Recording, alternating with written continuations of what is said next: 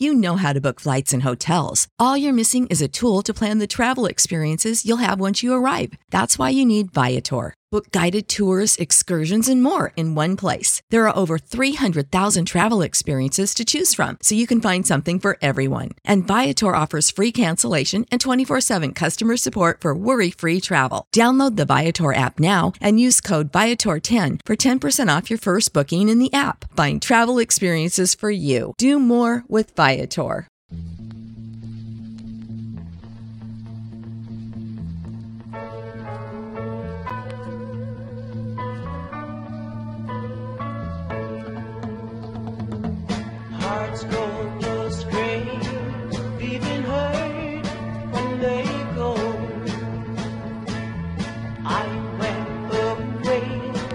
Just when you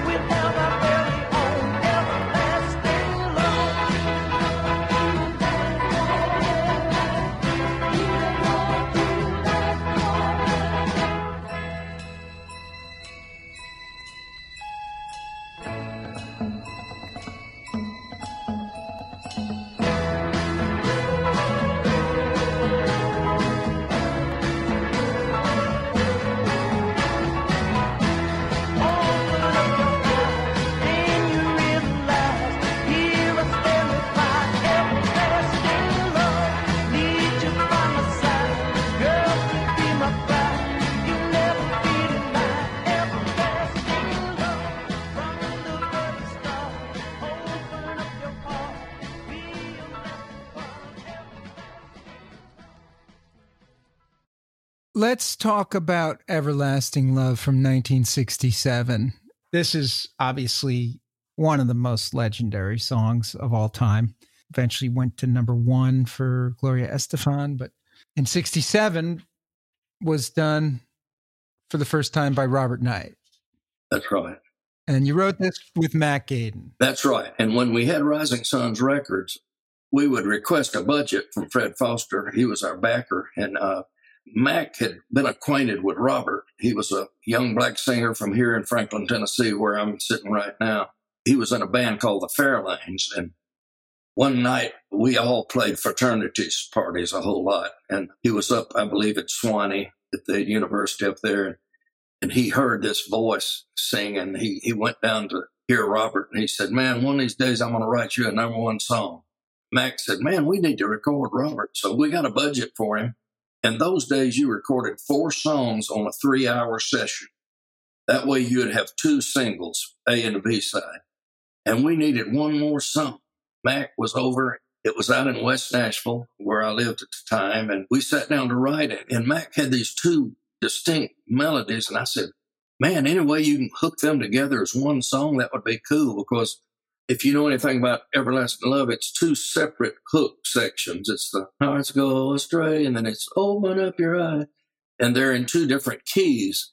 He said, sure, I can do that. And I said, well, put it down he said, Well, I've got to go. The wife's got dinner waiting. I said, Well, I'll put some kind of a lyric to it and we'll go for it tomorrow night. We had a 10 p.m. session that next night and we put it on. And, and if I'm not mistaken, it was the last song on the session. When we started it, everybody just lit up. Everybody was worn out and tired and everything. But uh, we had a great array of musicians. We had Norbert Putnam on bass, had Pig, Pig Robbins on piano, Mac Gayden uh, was on guitar, and we had live horns. And myself and Carol Montgomery sang the backgrounds. And it was uh, Brent Maher's first master session, who later on became the great producer of the Judds and was also the chief engineer at Creative Workshop later on. Robert's record just took a long time to break. I don't know, you know, what the sales figures on it were. I think something around 400,000 or something, because it just sold on and on and would break in one area and, and then fall down and break in another one. That's why it never charted real high because it, the impact wasn't in unison with each other. So, and then it got covered in England by a group called Love Affair and went number one over there.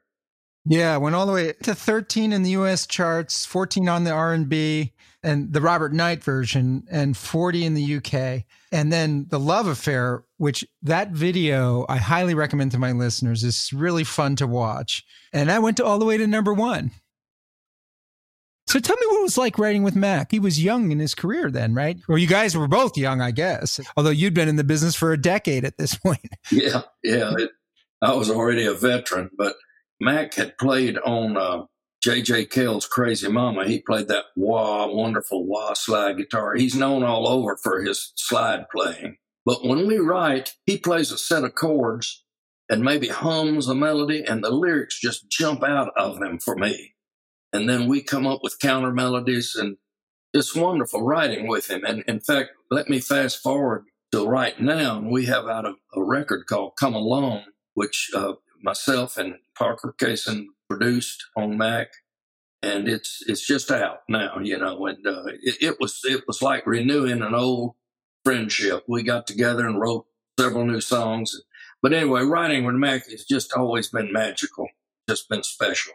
We come from the same R and B backgrounds. In fact, first time I met Mac was down at Ernie's Record Mart on Third Avenue in Nashville, which was one of the huge mail order uh, record stores in the nation, along with Randy Records and, and Buckley's.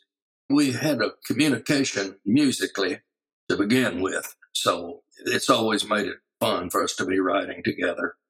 So Everlasting Love is one of the most incredible love songs. Wedding song, yeah, I think it's probably in the top 100 wedding songs, quite frequently played there. Great dance number, covered by many bands. Tell me about the lyrics. Was this based on anything that was going on in your life? I was married at the time. Now, there might have been some underlying problems. Later on, we did get divorced. But hearts go astray, leaving hurt when they go. I went away just when you needed me so, filled with regret. I come back begging you, forgive, forget, where's the love we once knew? And then the chorus opens up to open up your eyes, then you'll realize, here stand with my everlasting love. He's declaring his love for this person. And what's interesting is on the second verse, when Mac left, I was pretty tired and I, I worked on the lyric. I always say, well, maybe that hook came from the Bible, from my Christian ways of Jeremiah back in the Bible where it says, Yea, I've loved you with an everlasting love. I don't know. We didn't write a second verse to it. We just oohed it. Whenever I do it live at writer shows, I have the audience ooh along, and boy, it's it's a beautiful sound. It's and they just. But when Rachel Sweet and Rex Smith recorded it in the '80s, I think it went top twenty, probably on CBS Records, I think. But they came up with a second verse, which we approved. Instead of oohing it, they they sang the second verse. And I don't know whether U2 later on when they did it, I don't know whether they did a second verse or not. I know they Bono had the words kind of messed up. Yeah, I, I, guess he was doing it from memory, but we sure didn't argue with him on that. yeah, he didn't ask for permission to change lyrics. He just went ahead and did it. They just they just went on and did it. Yeah, and you, and you were fine with it, huh? Oh yeah, yeah. I think it was more like just just going from memory of hearing the song, probably over there in the UK somewhere. Yeah, probably on the jukebox from the Love Affair version. would be my Probably so, guess. yeah. What's your favorite version out of all of them? Or are they like your children? You like them all?